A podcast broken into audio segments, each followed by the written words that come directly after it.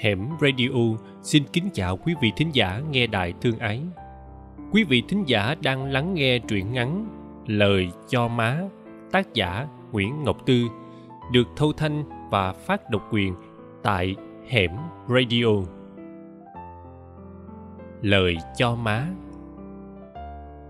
Bây giờ không biết đã mấy mùa tôm rồi, tôi trở thành một đứa con hàng xóm. Bao lâu rồi con không còn lẻo đẻo theo gót chân má để chia chút giải dầu. Hả, má ơi? Bao lâu rồi má không còn dịp để dạy con hiểu được ý nghĩa của giọt mồ hôi rơi xuống. Má tôi là nông dân, suốt quãng thời gian cầm bút, mỗi khi tôi viết về người nông dân, tôi lại nghĩ tới má. Trong tôi hiện lên đôi bàn chân ngắn, bè ra vững chãi, những cái móng chân khắn phèn, dày, đầy xơ, một khuôn mặt sạm đen nửa đêm thao thức, nghe gió về, lo lúa đang trổ ngoài đồng, bị lem lép hạt. Một mái tóc bạc trắng, những sợi tóc sâu loăn quăng bọc trên đỉnh đầu. Đám con cháu hăm he nhổ quài mà chưa có ngày nào má thảnh thơi. Một dáng người chắc đậm, tông tả đội rau đi chợ trong sương sớm. Một đôi tay cục mịch với những đốt xương thô mà sàn gạo như múa trong trưa vắng. Một bóng người sương khói ngồi tan nồi đất cái mùi cám khét ngọt, nghe nỗi nhớ quê dậy động trong lòng. Không có gì khác đâu, cũng như mọi bà má quê khác, má tôi cũng hiền lành, tháo giác, giỏi giang. Má tôi cũng có những đứa con không bao giờ nhớ tuổi má, không bao giờ nhớ thời thanh xuân của má. Nhưng má không buồn, chỉ buồn khi tôi về ngồi than bên bậc cửa, làm cái nghề viết văn cô độc, cực khổ quá má ơi má tôi lặng lẽ buồn hiu. Buồn vì không hiểu văn chương, không thể dịu dắt, nâng đỡ tôi trên con đường nhọc nhằn đó. Nhưng má không hay rằng má giúp tôi nhiều lắm. Bảy tuổi, má dạy tôi trồng rau, tưới rẫy.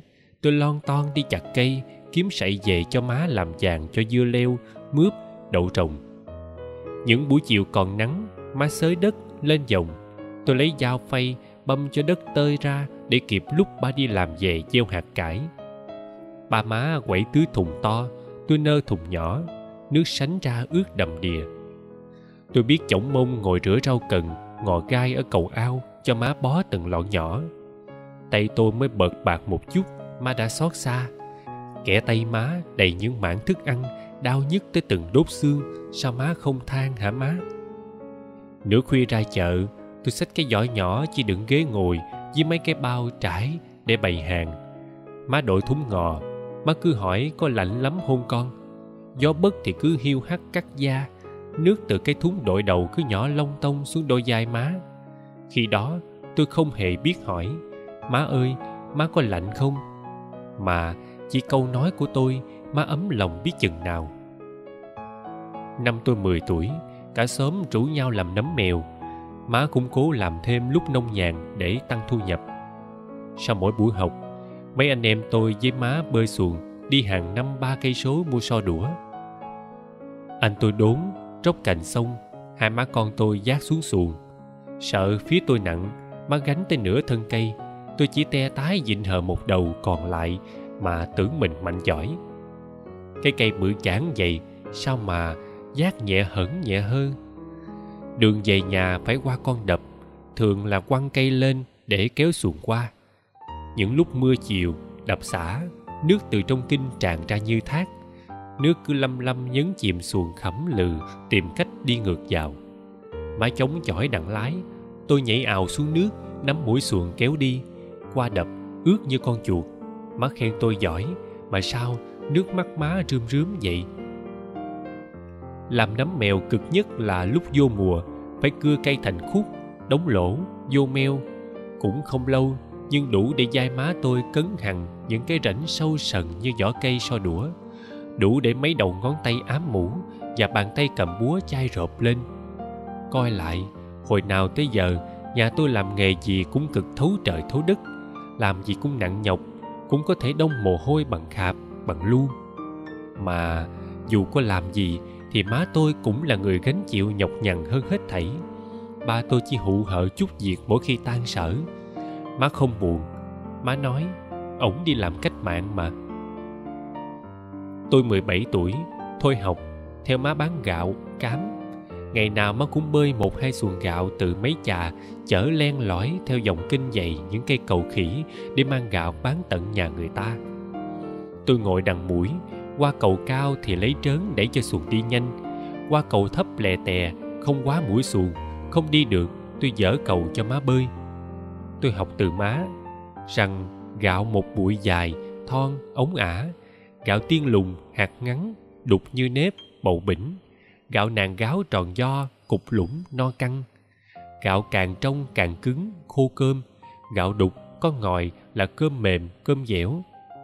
Lăn lóc với bụi cám, tôi nghiện luôn cái mùi thơm nồng nàn đó. Má nói rằng mùi gạo đầu mùa khác mùi gạo cuối mùa. Mùi gạo trắng khác với mùi gạo lứt.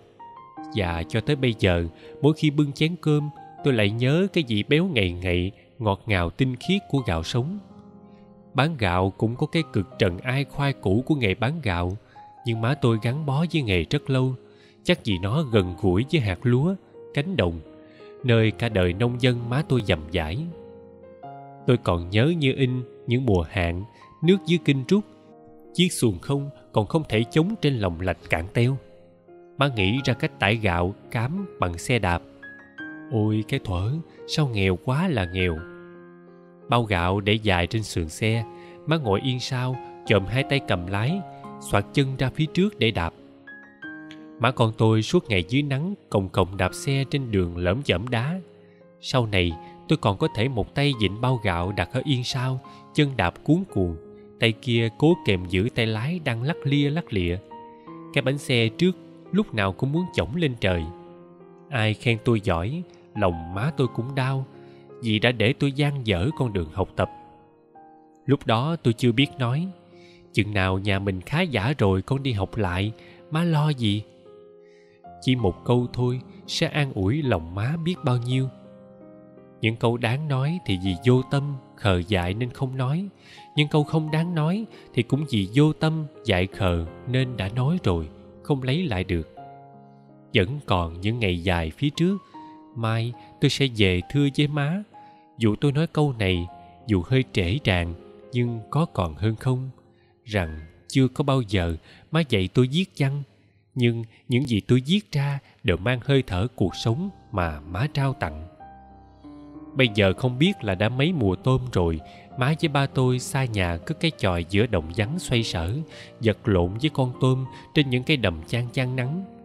Cũng từng ấy thời gian, ngày hai buổi sáng, chiều, tôi quanh quẩn bên bàn giấy, sớm uống cà phê, tối ngồi quán nhậu. Những con chữ bỏ đi xa, những câu văn trốn bặt mai mốt đây, viết tặng má còn không xứng, thì viết cho ai nữa bây giờ?